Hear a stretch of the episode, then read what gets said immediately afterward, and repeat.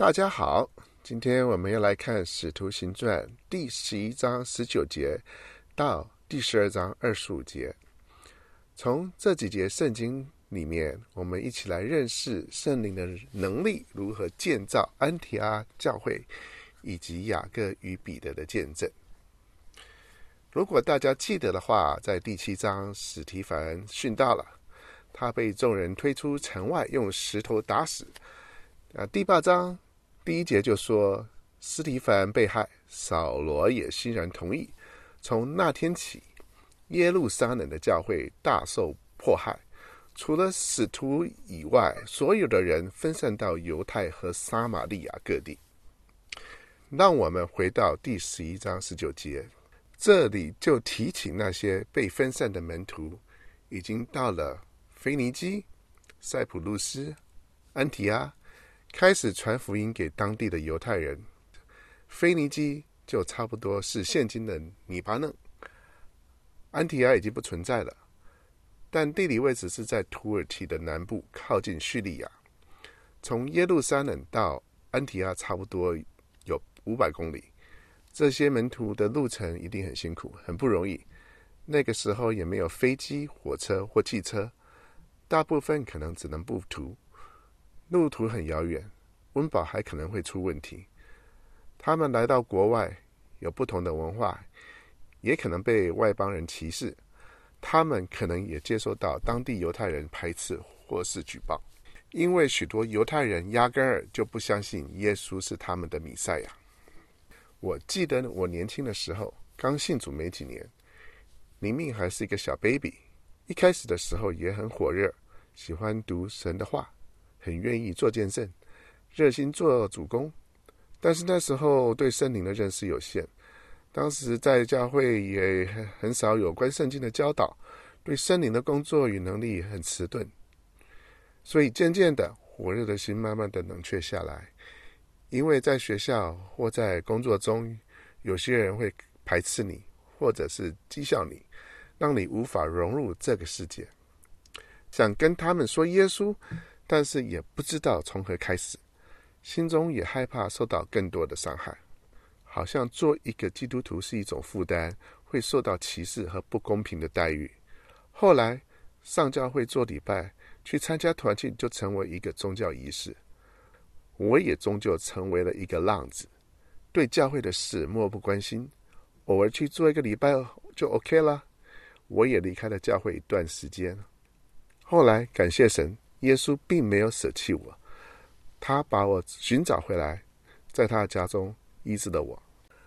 我们从这段经文看到，这些四散的门徒能够在很困难的环境下把福音传给犹太人。门徒不是依靠肉体或自己的才能和热情，他们不只对耶稣有足够的信心，也随时随地的依靠着圣灵行事。就这样，主的手与他们同在，信而归主的人就越来越多。安提亚教会就是这样开始的。后来这件事情传回耶路撒冷的教会，他们才差派巴拿巴到安提亚来帮助教会继续增长。这些不突出的门徒是依靠圣灵的大能把福音传开了，建立了教会，也让我们明白传福音是圣灵的工作。我们虽然自己不突出，但也可以依靠着圣灵把福音传到地极。再来看第二三节，巴拿巴到了那里，看见神所施的恩，就很欢喜，劝勉众人艰辛靠主。在第四章三十六节提到，巴拿巴是一位安慰者，英文是 “son of encouragement”。除此之外，二十四节也说巴拿巴是个好人，满有圣洁和信心，使许多人归主。为什么巴拿巴被称为好人呢？我相信他除了能够劝勉、安慰及造就人之外，他也蛮有信心，蛮有圣灵的充满。他的生命也结出了许多圣灵的果子。例如，他到安提阿教会之后，看到神所施的恩，就欢喜，劝勉众人艰辛靠主。当时的安提阿是罗马帝国的第三大城市，是交通、贸易、政治与不同宗教信仰的重要地方。有如现在的纽约市或旧金山，安提阿这个城市里面肯定充满了丑陋和邪恶。但是巴拿巴看到神所做的工，就欢喜快乐，乐意留下来继续传福音，坚定安提阿教会兄弟姐妹的信心。我记得我第一次去印度短宣的时候，我也考虑了很久，有很多的顾虑，顾虑到交通问题、卫生问题、安全问题。后来在圣灵的催逼下，我迈出了第一大步。到达了印度的第二天，我参加他们当地的第一堂敬拜。他们一开始敬拜赞美的时候，他们的歌声就把我给震撼住了。我可以感受到圣灵的同在是如此的强烈，没有任何的乐器，只有一个手鼓，但是他们的歌声中充满对神的敬仰和渴望。那个时候，我的心欢喜，我的灵真是快乐啊！我对神的大能和圣灵的工作有完全不同的体会。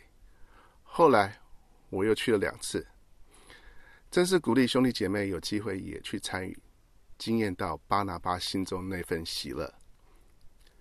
巴拿巴后来看到教会的需要，到了大树，请保罗过来住安提阿，足足有一年。他们一同在教会聚会，教导许多人。安提阿教会迅速茁壮成长，到了一个地步，周围的人开始称这一大群与众不同的人为基督徒。安提阿同时也成为其他教会的祝福。在二十七节到三十节，亚加布先知来到了安提阿，预言了大饥荒。安提阿的兄弟姐妹就按着个人的能力捐款救灾。往后。安提阿教会也成为福音传至地极的一个很重要的据点。我们现在把故事回转到耶路撒冷教会，差不多在安提阿教会准备募款救灾的时候，希律王对教会发动了攻击。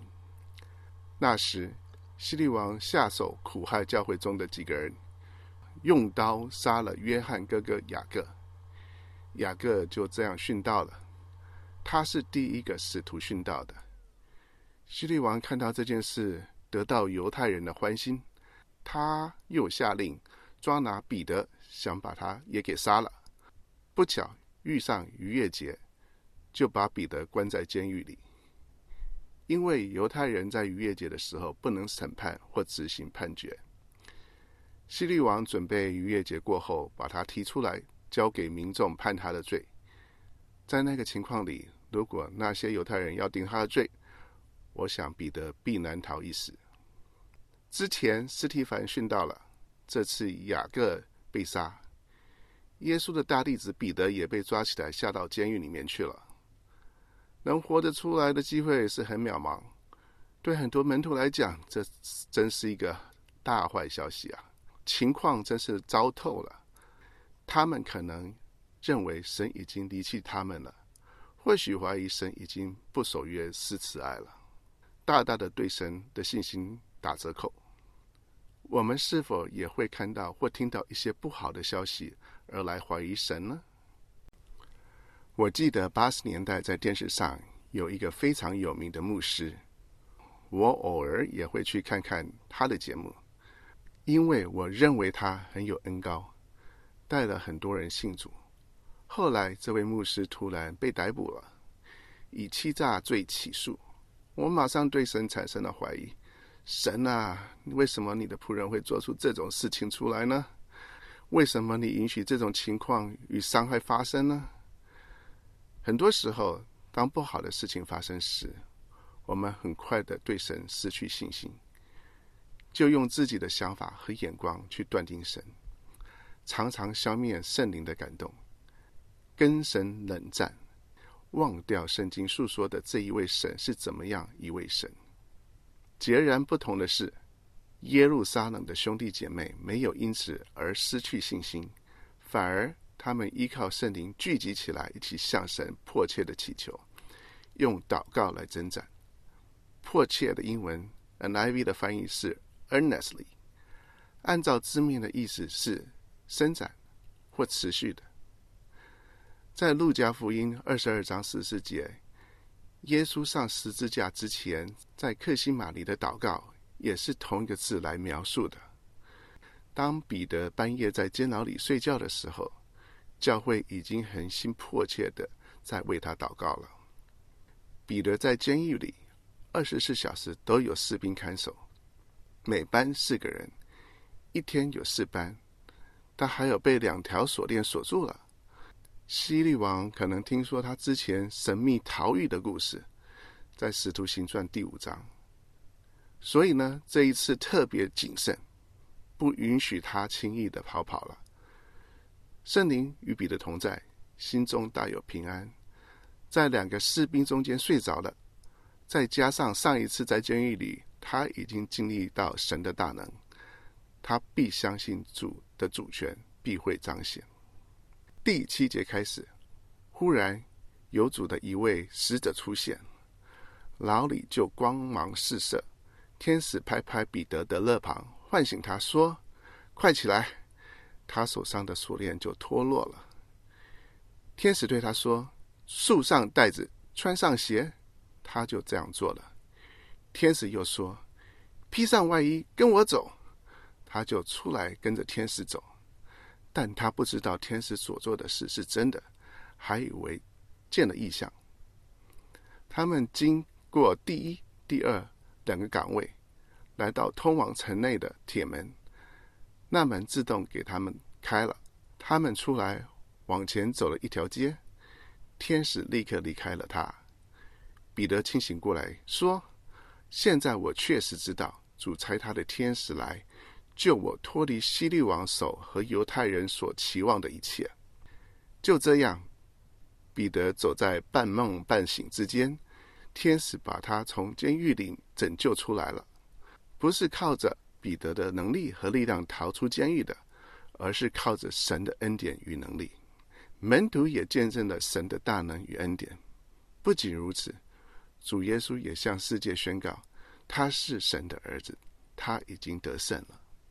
接下来，从第十二节，彼得明白了之后，就到约翰母亲玛利亚家里去。有许多人聚集在那里祷告。彼得敲了大门，有一个名叫罗大的使女出来应门，她认出是彼得的声音，欢喜到顾不得开门，就跑进去报告，说彼得站在门外。大家说你疯了，他却坚持地说是真的。他们说：“一定是他的天使。”彼得继续敲门，他们打开了，一见是他，就非常惊讶。是啊，当我们没有经历过圣灵的工作或神的大能的时候，我们头脑虽然知道神是无所不能的，但是我们的理智会说不可能。当生命树在建堂的时候，我们要买现在聚会的地点，当初大约只有五十个人左右。价格是我们预算的好几倍。我一开始就一直喊：“不可能，不可能！”但牧师要我们大家为建堂、为这个地点迫切的祷告。在这个整个过程中呢，我的理智还是一直在说：“不可能，不可能！”直到开始在那里聚会的那一天，我才明白过来，债主并没有难成的事。感谢神。我已经在这块地敬拜了二十五周年了。神不但允许生命树兄弟姐妹的祷告，神也回应了在耶路撒冷门徒的祷告。如果彼得也被处死的话，其他的使徒与门徒的性命也会有危险的。虽然有时候神的回应不是我们期待的，例如神并没有拯救雅各，有时候我们也会陷入苦难。神也不一定会给我们一个理由。雅各书五章十六节说：“一人祈祷所发出来的力量是大有功效的。”我们相信神的旨意是良善、是完全的，神的主权必被彰显。雅各与彼得见证了圣灵在他们身上的大能，不管他们的结果是如何，被拯救或回天家，他们对神有绝对的信任和顺服。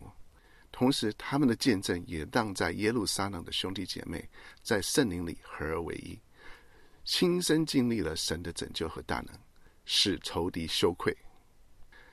这件事发生后，希律王就离开犹太，下到开撒利亚，住在那里。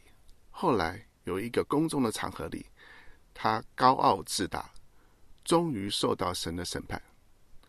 他被虫所咬，气就绝了。